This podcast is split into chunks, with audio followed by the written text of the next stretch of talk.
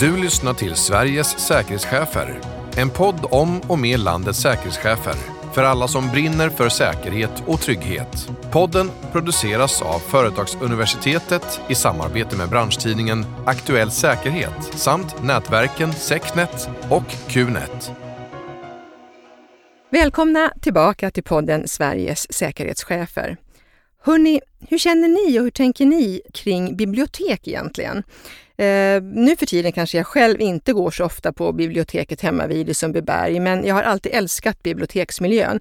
Från bokbussen när man var liten till skolbiblioteket som var lite instängd lukt i och sådär till det lokala biblioteket och det fantastiska biblioteket i polishuset när jag jobbade där. Ja, ni förstår. Idag ska vi prata om bibliotek och säkerhet. Jag heter Lotta Eriksson och jag har en man fostrad i säkerhetsbranschen mitt emot mig här i studion. Han har ett viktigt uppdrag och han brinner för ordning, säkerhet, trygghet och service. Välkommen Emra Ersin. Tack så mycket. Tack. Du är säkerhetssamordnare på Stockholms kulturförvaltning och du har synts en liten del i media faktiskt eh, under åren här. Känns det bra att stå här i studion? Ja, faktiskt. Jag känner mig trygg och säker här. Ja, vad skönt. Jag sa att du i princip har fostrats i säkerhetsbranschen och det stämmer väl ganska väl. För mm. när jag tittar lite på din bakgrund så vet jag att du gick säkerhetsgymnasiet och du har arbetat som väktare, du har utbildat dig till gymnasielärare och du har jobbat som både väktare, ordningsvakt och skyddsvakt. Om vi tar avstamp i säkerhetsgymnasiet, varför blev det det gymnasievalet från början? Alltså, när jag gick på grundskolan i Bredäng så ville jag bli polis. Eh, då tänkte jag, okej, okay, hur kan jag bli polis? Och sen gick jag in till min syo där och sa, ja men jag vill bli polis. Sa jag till henne. Då sa hon, okej, okay, då har vi en ny skola som heter Säkerhetsgymnasiet. Och där blir du väktare. Det är en bra ingång sa hon. Jag bara, visst varför inte? Så sökte jag dit. Eh, ja, var där mm. jag började. Mm. Och det låg i Kista då va eller? Nej, det låg det i Solna. Då låg det i Solna, från sen flyttade ja, ja, sen flyttade man till Kista och ja. de nya lokalerna där. Ja just det, jag gjorde reportage där någon gång kommer jag ihåg för mm. väldigt många år sedan. Men eh, trivdes du på gymnasiet? Ja faktiskt, det var kul. Det var mm. annorlunda miljö än det man är van vid Bredäng. Ja. För det var mycket Bredäng när man var liten. Och sen, ja, vart det nya människor, mm. eh, ny miljö, det var kul, det var spännande. Och sen hamnade du då på väktarspåret. Hur skulle du beskriva åren som, som väktare, ordningsvakt och skyddsvakt? Alltså jag, jag började som väktare när jag fyllde 18. Mm. Eh, då gick jag faktiskt från andra året till tredje året på gymnasiet. Så jag började ganska tidigt. Så jag var student sista året på gymnasiet och ja, jobbade som väktare, jobbade extra på nätter och grejer. Skolan var inte så glad för det men äh, det, var, det gick bra men det var kul. Det var spännande, det var lärorikt. Man fick se en baksida av Sverige som man inte är van vid att se, speciellt på nätterna. Mm. Eh, man fick lära sig att ta ansvar väldigt tidigt. Mm. Det var mycket frihet under ansvar. Och... Vad jobbade du i för miljöer? Jag jobbade, var olika. Jag var, det var områdesbevakning eh, ute i Järfälla. Jobbade jag först. Och sen eh, jobbade jag lite grann med eh, rond och ryck. Eh, jobbade med att låsa tunnelbanestationer och liknande. Sen gick jag över till att jobba i centrum, gallerior. Eh, testade även på butikskontrollant. Och ja, sen gick jag över till att bli skyddsvakt på saudiska ambassaden. Mm -hmm. Det var spännande. Mm. Eh, och sen blev jag ordningsvakt och då var det mycket tunnelbana och mycket eh, Tumba centrum, Alby centrum, Högdalen centrum. Mm -hmm. mm. Så var lite grann ute i, i, i Tensta också och jobbade där. Och så pluggade du fem år till gymnasielärare. Exakt, så det var under min studietid Eh, som jag jobbar som väktare, ordningsvakt och skyddsvakt. Och, ja, plugga heltid, jobba mm. heltid. Mm. Eh, det var mycket men mm. det gick bra. Och så blev du gymnasielärare och började på säkerhetsgymnasiet så cirkeln liksom slöts på något sätt. Där. Ja precis. Jag hörde av mig till dem när jag hade något som kallas VFU. Då det är någon form av praktik som man har som mm. lärare, eller lärarstudent. Mm. Så började jag praktisera där och sen så småningom blev jag vikarie typ ett och ett halvt år innan jag skulle ta lärarexamen. Eh, sen jobbade jag mer som lärarvikarie. Eh, hoppade in där och jobbade på min mm. gamla skola. Det var, det var kul. Då hade man gamla lärare som var ens, ens kollegor. Ja, vad märkligt. Ja, faktiskt. Det var, det var spännande. Fick man vara backstage nu och, ja, och se, hur, se hur det verkligen fungerade. Exakt, ja. i lärarrummet ja, och allt. Ja. Men sen ja, blev jag klar med lärarutbildningen 2012. Mm. Och, och hur, hur landade du i de två ämnen som du undervisade i sen, eh, religion och historia? Alltså jag har alltid varit intresserad av religion och historia. Eh, speciellt av historia. Eh, eller nej, mer religion skulle jag säga. Men, mm. men båda ämnena låg mig varmt om hjärtat så jag tänkte, ja, det är väl något jag kan plugga till. Mm. Det var kul. Du började också utbilda väktare på Bya väktarskolan. Mm, precis. 2013 började jag utbilda, då var, då var jag 24-25 mm. och då började jag utbilda eh, väktare. I parallellt med att jag var lärare på gymnasiet där. Fick hoppa in då och då och köra väktarutbildningar. Mm. 2013 började jag där och det var, det var kul. Ung var man också. Det var, det var, det var spännande att gå ut och utbilda folk som var äldre Mycket än en. äldre, ja. Och, och, så kanske hade lite förutfattade meningar exakt, och sådär. Ja. Men det känns ju som att du då utifrån den här bakgrunden verkade ha en framtidsplan utstakad, att du skulle arbeta som lärare. Mm. Så vad hände? Polisyrket la jag åt sidan helt och hållet. Ja. Alltså det var så här, nej men okej. Okay. Ska jag verkligen jobba så här, jobba skift och kanske lite lägre lön. Sen, sen när jag kom in och började praktisera som lärare, så jag gillar det här. Jag, jag gillar att stå där framme, eh, göra förändringar. För mitt mål med att bli polis var att göra förändring på något sätt. Att verka som en bra förebild eh, för de personer på de platser där jag kommer ifrån. Eh, men jag tyckte att läraryrket var eh, något som passar mig mer och där jag kan göra mer förändring. Sen mam mamma blev ju gladare att jag blev lärare. Ja, hon föredrog det. Mamma, man måste göra mamma glad också. Ja, mamma blir glad. Det, ja, det är viktigt. jätteviktigt. Det är viktigt. Men du jobbar inte som lärare idag? Nej. Du hamnade i säkerhetsbranschen. Hur, hur gick det till? Ja, 2017 där. Eh, säkerhetsgymnasiet var på väg att läggas ner. Man skulle avveckla gymnasiet. Eh, jag hamnade i ett litet vakuum där. Jag visste inte vad jag skulle göra. Skulle jag fortsätta utbilda väktare på heltid? Det är ganska krävande. Eh, jag tänkte att jag är fortfarande ung, jag kan väl testa mina vingar någon annanstans. Sen såg jag att de hade problem på biblioteken. Så jag hörde av mig till en enhetschef där som jag haft kontakt med tidigare för hon ville veta om jag kände någon som jobbar i, Bredäng som kunde jobba på Bredängs bibliotek mm -hmm. via Facebook. Uh, så jag rekommenderade min vän, så han började jobba där. Sen tog jag kontakt med henne något år efter och sa men jag har sett att ni har jättemycket problem, jag kan hjälpa er med era problem. Mm -hmm. Så jag sålde in mig lite själv ah, snyggt. till dem. Och, och det mynnade ut i att det blev eh, några intervjuer med några chefer på eh, Stockholms stadsbibliotek. Och sen fick jag en projektanställning där på mm. ett år.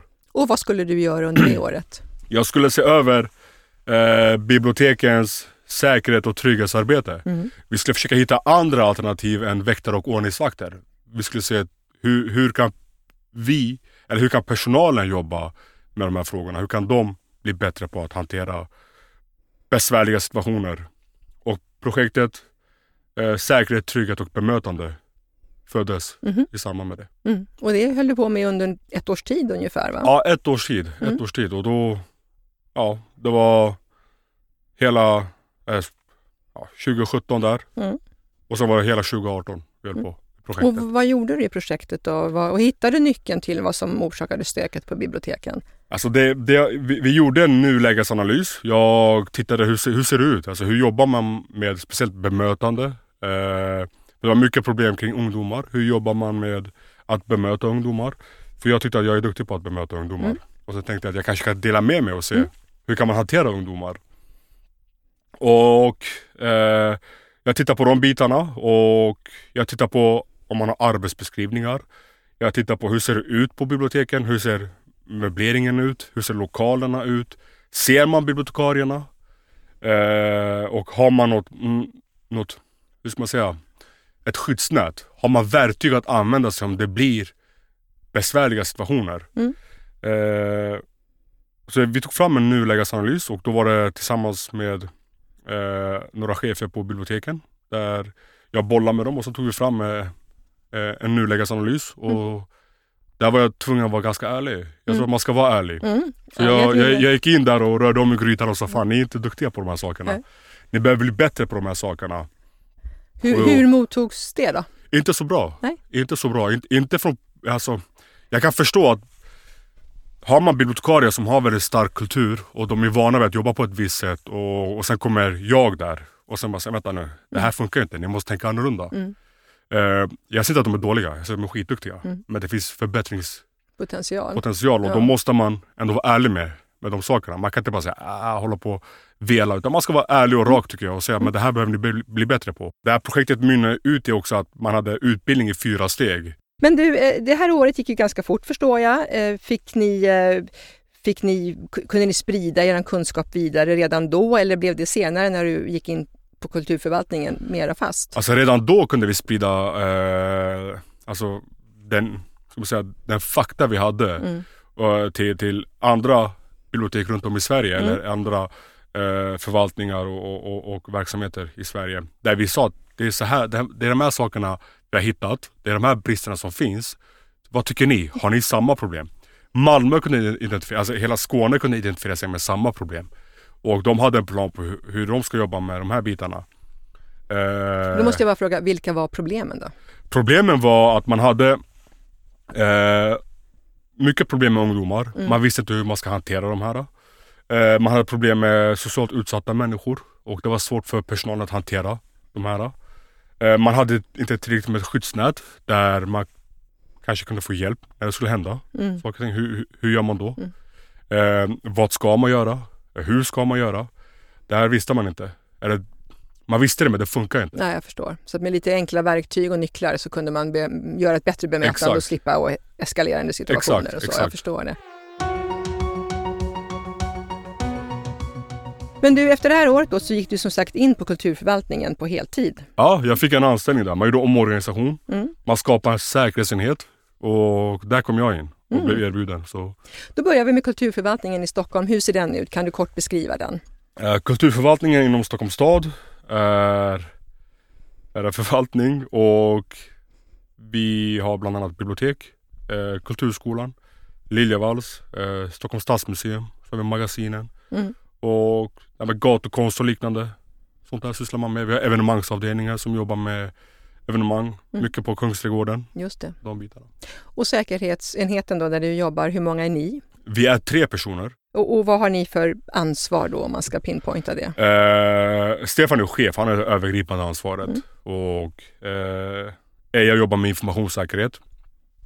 Jag jobbar mycket med, med personsäkerhet och, och bevakning och de frågorna. Mm. Det är väldigt högt och lågt. Alltså det, Ja, ja, det är jobbar alla delar. Det var kul. Ja. Hur, många, hur många bibliotek pratar vi om här? Vi pratar om 40 bibliotek. 40 bibliotek i 40 Stockholms bibliotek, ja. stad. Ja, mm, och sen finns det kranskommuner som har Ja, egna bibliotek som är exakt. lite mer självgående. Exakt, exakt. Och hur många besökare har Stockholms bibliotek ett vanligt år, kanske inte det gångna året då? Så någon miljon? Eh, Det känns som att du är ganska operativ i ditt arbete, stämmer det? Ja det stämmer. Och Det hur stämmer. tar det sig uttryck då? Alltså det är så här, är det, är det att jag... Det är mycket, om det är utbildningar, nu är det pandemin har kommit emellan här men är det så här utbildningar, du åker ut till verksamheten, har utbildat personal. Mm. I säkerhetsfrågor, det kan vara att man kanske repeterar att vi har en, repeterar konflikthanteringsmetoden som vi har. Eh, man pratar om de sakerna, man pratar om incidentrapporteringen. Och jag har hand om förvaltningens incidentrapporteringssystem. Kommer det in saker där som jag säger så här, men det här var inte så kul. Då Mm. åker jag ut till biblioteket kanske. Eh, träffar personalen, pratar med dem. Eh, se vad man kan göra. För några år sedan läste man ju att det var väldigt mycket stök och bök på vissa bibliotek i Stockholm. Mm. Är situationen så och vad är det då för stök och bök vi pratar om? Alltså om, om, om man tänker på den miljon besökare vi har på biblioteken så skulle jag vilja påstå att det är ganska lugnt. Mm. Alltså det är, det är klart det är en öppen allmän plats. Eh, såsom gallerior, tågstationer och liknande. Det är, det är öppna allmänna platser.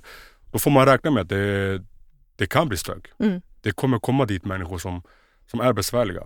Och det är Mm. väl en del av de allmänna platserna vi har. Mm. Man får ta det liksom med det goda på något sätt. Exakt. Men annars är det lugnt skulle jag Ja, säga. Det, ja. är, det, det är inte så besvärligt. Som Nej, man, och med de åtgärder du beskrev så kan man komma ganska långt då med Ja. rätt bemötande och möblering och Exakt. det här skyddsnätet och så. Exakt. Mm, Och det handlar mycket om att man ska ge bibliotekarierna möjlighet att kunna försöka lösa problemet själva. Just. Kan de inte göra det, då måste man kunna lämna över till någon annan som får sköta det. Mm. det, är det, det, där visste man att det var, var, var gränsen gick förut, att det var så svajigt. Mm. Så nu vet de att okay, vi gör det här, då har vi gjort vårat. Sen lämnar man över det till Mm.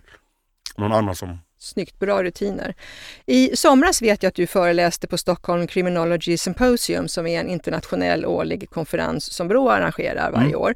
Och då pratade du om en ny studie om trygghet i biblioteksmiljö. Jag tänkte vi ska bena ut det här i två delar. Det första är, hur var det att föreläsa på ett internationellt evenemang och på engelska? jag, var, jag var nervös. Det var på engelska och ja. sen eh, var det digitalt. Ja. Så det var... Och det är mycket forskare som lyssnar. Mycket forskare. Ja. Men det var kul alltså. Det var, folk skrev till mig från Mexiko och från Kanada och sen var det någon från Island som skrev. Det var kul. Hade de, har de liknande problem? Fick du reda på något? Nej, men de, de jobbar med olika saker. Men ja. de tyckte att det var kul att lyssna på hur vi jobbar med, med, med just det vi föreläste om.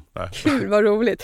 Uh, men om vi tar nästa steg då. Då föreläste du och utgick från något som kallas Högdalsmodellen. Ja, precis. Vad är det och, för något då? Uh, Högdalen var ett pilotprojekt vi hade som en del av det här projektet jag påbörjade. Mm. Och jag satt där mycket och de hade jättemycket problem. Alltså jätte, jättemycket problem. Både med ungdomar och med missbrukare. Eh, och även med personer, äldre personer som satt där och, och hade lite högerextrema åsikter mot mm. de mhm. som kom dit. Och så var det besvärligt. Och personalen hade det jobbigt där. Eh, så det var ett pilotprojekt där vi jobbar ganska nära med chefen. Vi jobbar ganska nära med personalen. Och sen eh, jobbar vi med, med att försöka få in pengar så vi kan göra om i biblioteket. Och det fick vi. Mm. Så vi började renovera i biblioteket, jobba tätt med chefen, jobba med synlighet. Vi testade profilkläder på biblioteket där de syntes mer, mer ute på golvet. Eh, och den här studien som vi håller på med nu mm. tillsammans med KTH. Mm. Eh, det är en professor som jobbar där som heter Vanja och det är med henne vi tittar på vad hände? Vi fick ju ner problemen med nästan 94-95 procent. Eh, så vi försöker titta på varför det blev så. Mm. Då, då, då kollar man på, vi, vi kallar det eh, MIC model kallar vi det för. Okay.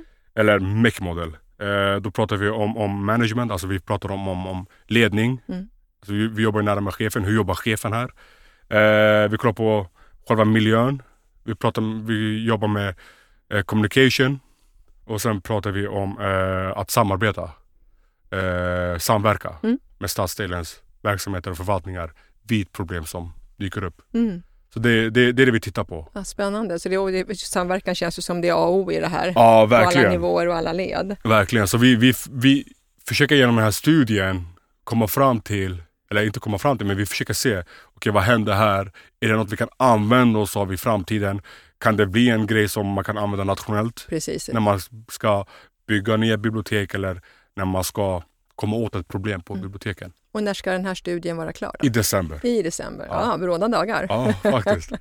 du, eh, jag, jag, sa tidigare att du verkar vara ganska operativ, men det här är ett väldigt strategiskt och viktigt arbete mm. som du håller på med. Mm. Och jag vet att du också varit med och bidragit i Brås kartläggning om brott och ordningsstörningar på simhallar och i bibliotek. Mm. Hur bidrog du där? Eh, genom statistik mm. och genom att förklara för dem eh, hur man ska förstå statistiken mm. som vi har i våra system. Och även eh, hur man ska förstå problemen alltså, och varför de uppkommer. Mm. Så det var det jag bistod med. Det var mm. mycket, mycket, mycket statistik där. Ja, jag, jag såg att du till och med omnämndes och fick eh, ett särskilt tack i förordet till ja, rapporten. Hur kändes det? Det var kul, det var ja. stort. Ja, vad roligt. Dels för att det fick ett ganska stort medialt heter det, uppmärksamhet. uppmärksamhet. Och sen var det kul att man, man blir omnämnd för att ja. man bistår med mycket. Mm, verkligen. Du, är det viktigt då med forskning och evidensbaserad kunskap tycker du? Jag tycker det, för att man, man behöver förklara saker och ting eh, genom vetenskapen. Mm. Jag tror att det är viktigt för då, då förstår man eh, situationer och, och, och, och eh, problem i det här fallet. Ja. ja. och helheten på ett, på ett annat sätt. Mm. Inte genom bara att man tror saker och ting eller att man man kanske har testat och det funkar utan man behöver stärka det med, med vetenskap. Mm.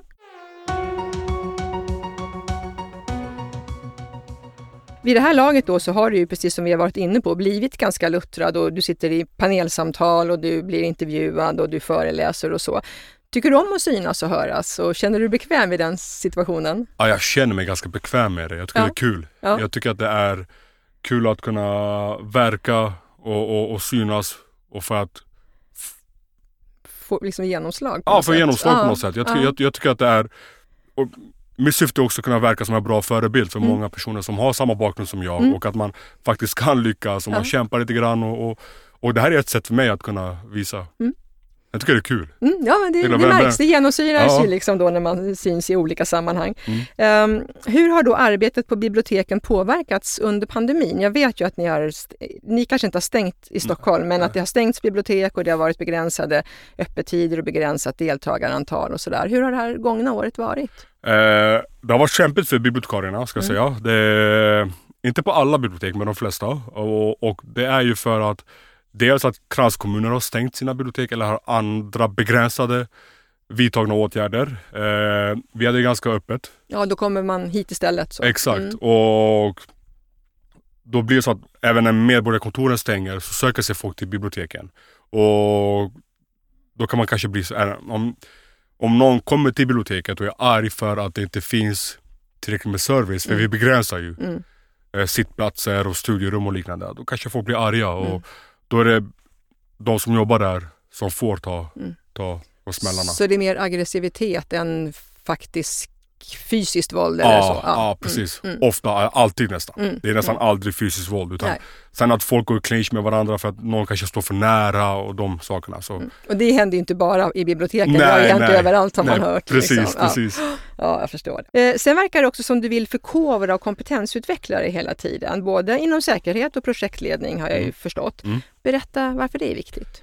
Eh, man lär sig något nytt varje dag. Mm. Det gör man. Och, och ibland är det så att man stöter på problem som man kanske inte har tillräckligt med kunskap kring.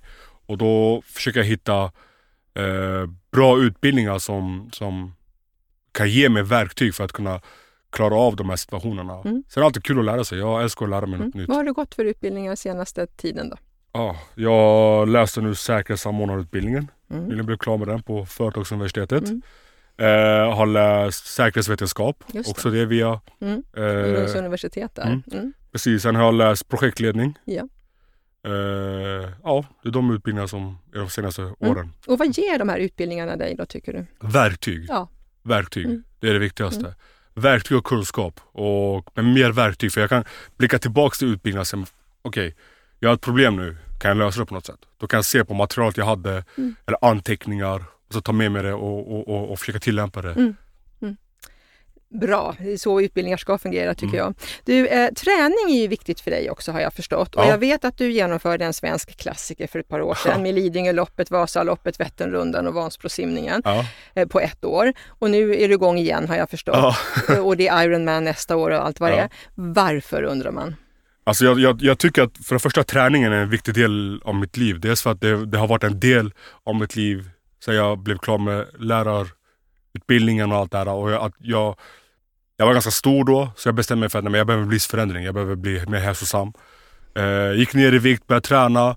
Det är kul alltså. Jag, jag, jag känner mig fri när jag tränar. Mm. Jag kan reflektera, jag kan eh, tänka, jag kan, jag kan eh, bara komma bort från allting. Även på cykeln under Vätternrundan alltså? Ja det är fantastiskt alltså. Det är, den känslan är underbar att vara ute i, i, i svenska naturen, nära sjön där och, och nära andra människor och Ja. bara cykla. Det, det, alltså det, är- det är en underbar känsla. Ja. Sen är det kul när det gör ont. Ja, jag Det- tänkte säga, det, det, det låter som det gör jäkligt ont, men du tycker det är kul när Ja det det är ont, kul. alltså. Men det, det är kul och sen att, att jag gillar att testa, pusha kroppen. För jag tycker att kroppen är fantastisk. Och Men vad är tuffast i de här loppen då? Vasaloppet. Det är Vasaloppet? Ja, det var hemskt. Jaha. det var Ja, då är hemskt. det vinter också kallt. Ja.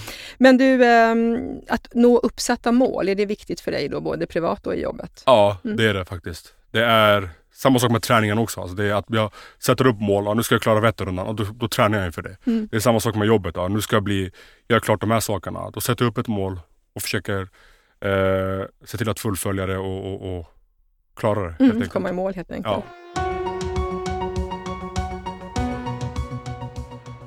Jag vet att något som också ligger dig varmt om hjärtat är fotboll. Mm. Du har varit aktiv i IFK Stockholm. Eh, vad betyder fotbollen för dig då? Alltså fotbollen, den har alltid funnits med där. Det är för att när jag var yngre så var fotbollen eh, räddning för mig från att Mm. komma bort från inte göra dumma saker eller hänga ute. Och, och, så fotbollen var en sån sak som, som tog mig bort från de bitarna. Eh, och sen är det kul, jag gillar gemenskapen, jag gillar omklädningsrummet. Jag gillar att, att, att vara där och, och, och se vinna. Mm. Det är återigen vinnarskallen där. Mm. Berätta lite kort om IFK, IFK Stockholm då. Det är en stor organisation. Ja, alltså det, det, det är Sveriges äldsta IFK-förening Mm. och där var jag aktiv i två år, jag och min kompis Nabil. Mm. Eh, Nabil var huvudtränare, jag var assisterande och fystränare. Eh, var med där i två säsonger, det gick bra. Innan det var jag aktiv i Neuros FC, som är ett lokalt fotbollslag från Bredäng. Mhm. Eh, där var jag fem år. Eh, det lämnade vi och sen gick vi över till IFK Stockholm. De bedriver väl framförallt barn och ungdomsfotboll men har ju även då här, ja, ja här precis. fotbollen precis. som ligger på ganska hög nivå. Ja, division 4, det är Ja. helt okej. Jag läste någonstans också att du var med och tog fram ett medborgarförslag om att få en konstgräsplan istället för grusplan på Bredängs Ja. bollplan. Är det där du själv är uppväxt? Det har du redan nämnt flera Ja. gånger så jag misstänker att det är därifrån du är. Ja, jag är uppväxt i Bredäng och Ja. fortfarande kvar i Bredäng. Ja. Men Eh. varför var det viktigt med en gräsplan då? då? För det, det var en fotbollsplan där borta och den fotbollsplanen, det var bara grus. Och Det blir så Och- fula sår. ja, folk åkte ut med bilar och åkte runt där och sladdade och grejer. Och sen var det otryggt, det var ganska mörkt. Eh, så vi var ett gäng polare som drev ett mer bra förslag där. Eh, men folk föll med tiden för att de inte orkade. Men Mhm. jag drev vidare. Jag tänkte bara jag, jag ska fan få igenom den här Mm. fotbollsplanen. Och det fick du eller? Ja, Ja, faktiskt. Ja, så vi, vi pressade politikerna lite grann och, Bra och, där, vad och skönt. gick ut i media och grejer för att kunna få, få till den här ja, planen. för att få lite opinionsbildning. Ja. Ja, och nu, nu har den stor effekt på Bre- Bredäng. Alltså Mm. spontanidrotten och komma dit nu när det är soligt ute, det är jättemycket barn. Alltså det är helt Ja, fantastiskt. Magiskt, vad roligt. Ja, jag, bara, jag får rysningar när jag bara Ja. tänker på det. Ja, härligt. Eh, Jag, jag hör ju att du verkligen vill åstadkomma förändring eh, och jag vet att du också är engagerad i din bostadsrättsförening i Bredäng Mm. och att du är nybliven ledamot i Secnet. Hur kommer det sig att du gärna aktiverar dig i föreningsverksamhet och styrelsearbetet förutom då att du vill åstadkomma förändring? Vad, vad är drivkrafterna? Så drivkraften är att man är med och påverkar. Mm. Alltså jag tror att har man möjlighet att vara med och påverka så ska man göra det. Alltså jag, jag tror att det, det är lätt att sitta hemma och klaga. Mm. Men- Det, det, det, istället för att sitta hemma och klaga så kan man ju vara med och påverka och Ja. försöka förändra. Eh, Men min bild är att det är ganska svårt att rekrytera folk till föreningar nu för tiden. Eh, Jag förstår varför. Mm, varför då? För att jag tror att det är så många olika människor med så många olika åsikter. Utan Ja. det här handlar om att kunna ha tålamod och, och försöka förstå. Vad hoppas du bidra med i Secnet då? I Secnet eh, vill jag faktiskt, jag vill, mitt mål där är att vidga det här säkerhetstänket. Det ska inte bara vara så här, vi jobbar med fysisk säkerhet eller vi jobbar med informationssäkerhet. Alltså vi måste se, det finns så mycket annat som, som vi kan ta ifrån och använda i vårt säkerhetsarbete. Det kan vara att vi tittar på andra föreläsare än bara att vi, vi pratar med eh, personer som jobbar i säkerhetsbranschen. Mm. Ta impulser utifrån från Exakt, andra delar. exakt. och för det är det, handlar om, det är det som handlar om det är det som är trygghet och säkerhet, att vi, vi tittar på andra bitar Mm. än bara eh, det vi är. För vi säkerhetsmänniskor, vi kan bli ganska fyrkantiga. Mm. Precis, ja, men det behövs ju absolut impulser från Mm. andra håll också och Mm. dela erfarenheter och Precis. svårigheter och glädjeämnen. Men om vi återgår till ditt arbete då, vad är absolut roligast och mest givande i ditt arbete som säkerhetssamordnare där du är idag, skulle du säga? Eh, det roligaste i det här, det, det är ju variationen på arbetet. Alltså det, det, alltså det är högt och lågt. Kan, Jag jobbar med allt. Mm. Alltså det kan vara så här, jag jobbar med avtal, med upphandlingar och så jobbar man så här, men jag ska hjälpa någon, någon person med en polisanmälan. Så det, är- det är väldigt högt och lågt. Och sen att träffa personal, utbilda dem och få dem att känna sig trygga på sina arbetsplatser och få dem att veta fan, vi, vi kan verkligen få hjälp om det händer någonting. Mm. Eh, och sen det som är mest givande är också att jag utvecklas. Mm. Och jag har en bra chef som verkligen tror på mig och, och lyssnar och, och, och, och eh, hjälper mig Mm. i det här arbetet. Vad, vad är tuffast då? När blir du förbannad? Det går för sakta. Ja, Det är kommunalt. tålamod. Tålamod, ja, det, det, det går inte snabbt där. Alltså, det, det, det är så många chefer och mellanchefer och beslut och allt möjligt. Eh, Har du nytta av din bakgrund som lärare i den roll du har som säkerhetssamordnare idag? Ja, jag tror att den hjälper mig ganska mycket när det kommer till att nå ut till människor. Ibland är det svårt, men jag vet att jag kan använda olika verktyg för att kunna nå ut. Mm. När det kommer till, till att ta fram en ny rutin till exempel och försöka ha lite pedagogiskt tänk kring de bitarna. Eh, men också att jag eh, kan nå ut till människor Mm. när det kommer till att utbilda dem i säkerhetsfrågor och liknande. För Det, det är ändå en konst att stå där framme och prata till en stor grupp människor. Ja, och få dem att förstå. Exakt. Mm. Eh, du träffar ju många som jobbar med säkerhet på daglig basis. Har du, det har du säkert, för du har många tankar. Men har du några tankar på hur säkerhetschefs och säkerhetssamordnarrollen dels ser ut idag, det var du inne på lite tidigare, men också hur den kommer att förändras framöver? Alltså jag, jag tror att säkerhet inte längre kommer bara handla om det här med fysisk säkerhet, informationssäkerhet eller man pratar om teknik och de bitarna. Alltså man, vi, vi, vi kanske behöver tänka lite mer beteendevetenskap. Alltså hur, kan vi, hur, hur funkar människor i, i, i olika situationer? Absolut, det kanske kommer in i krishantering och de bitarna men, men hur funkar människor i, i en miljö där de behöver tänka säkerhet? Alltså vi, människor är olika, människor kommer agera olika. Eh, hur, hur ser det ut kring eh, miljön där vi ska implementera säkerhet och hur, hur, hur, ser det ut runt omkring där? Finns det saker som, som kan generera i brott på de platserna eller mm. bjuder in till brott? Mm. Så man behöver tänka brett. Mm, och då kanske man behöver tänka lite grann beteendevetenskap och de bitarna. Jag tror mm. att det kommer influera säkerhetsarbetet mer i framtiden. Det är vad mm. jag tror. Ja, så, så de som förstår det här med beteende och service, de har en bättre möjlighet att bli en riktigt bra säkerhetschef längre fram? Ja, mm. ja jag tror att man, man behöver känna sin personal, eller de man jobbar mot mycket bättre. Mm. Än att bara ta fram ett papper och säga men så här ska vi jobba idag. Utan man mm. måste kunna gå in på djupet för att kunna förstå och kunna bygga upp en säkerhetskultur. Jag tror det är det som ligger till grunden för att kunna bygga upp en bra säkerhetskultur.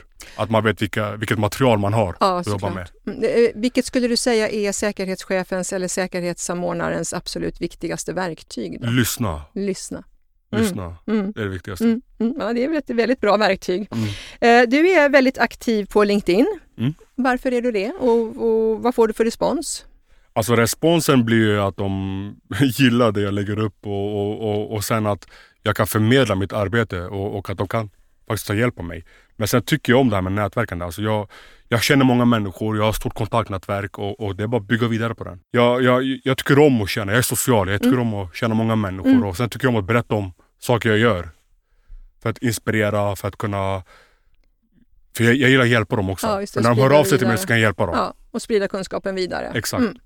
Eh, det är superhärligt och roligt att prata med personer som har mycket att berätta och som mm. har många tankar. Och jag skulle gärna fortsätta ett tag till, men tiden rinner ifrån oss och vi ska snart avrunda. Men vad tror du avslutningsvis att du gör när du blir stor? Ja. Eh, du börjar inom säkerhet, kommer du fortsätta inom säkerhet? Ja, det, det är en bra fråga. Jag, jag ska vara helt ärlig så saknar jag det här med att jobba med elever Aha. och utveckling mm. inom. Så det är något som lockar fortfarande. Men jag är inte färdig med säkerhet. Jag är inte färdig med kulturförvaltningen och jag är inte färdig med, med, med att kunna implementera förändringar som jag har i skallen mm. Mm. i de här verksamheterna. Mm. Så, men jag kommer nog vara här ett tag till. Sen ja. hoppas jag kanske att jag går tillbaka till skolan och jobbar där. Ja. Och tar med mig de erfarenheter jag har från säkerhetsarbete. Branschen behöver folk som har mycket bra åsikter och som kommer in med lite nya infallsvinklar ifrån andra delar. Så att jag tror att du fyller din plats väl här i säkerhetsbranschen. Tack, eh, tack Emra, det har varit jättekul att ha det här och jag vill skicka med ett varmt lycka till i ditt arbete. Tack snälla. Och då med att skapa trygghet på våra bibliotek och hälsa dina kollegor så mycket.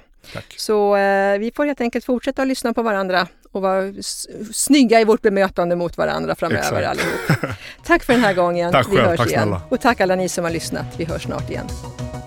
Du har lyssnat till Sveriges säkerhetschefer. En podd om och med landets säkerhetschefer.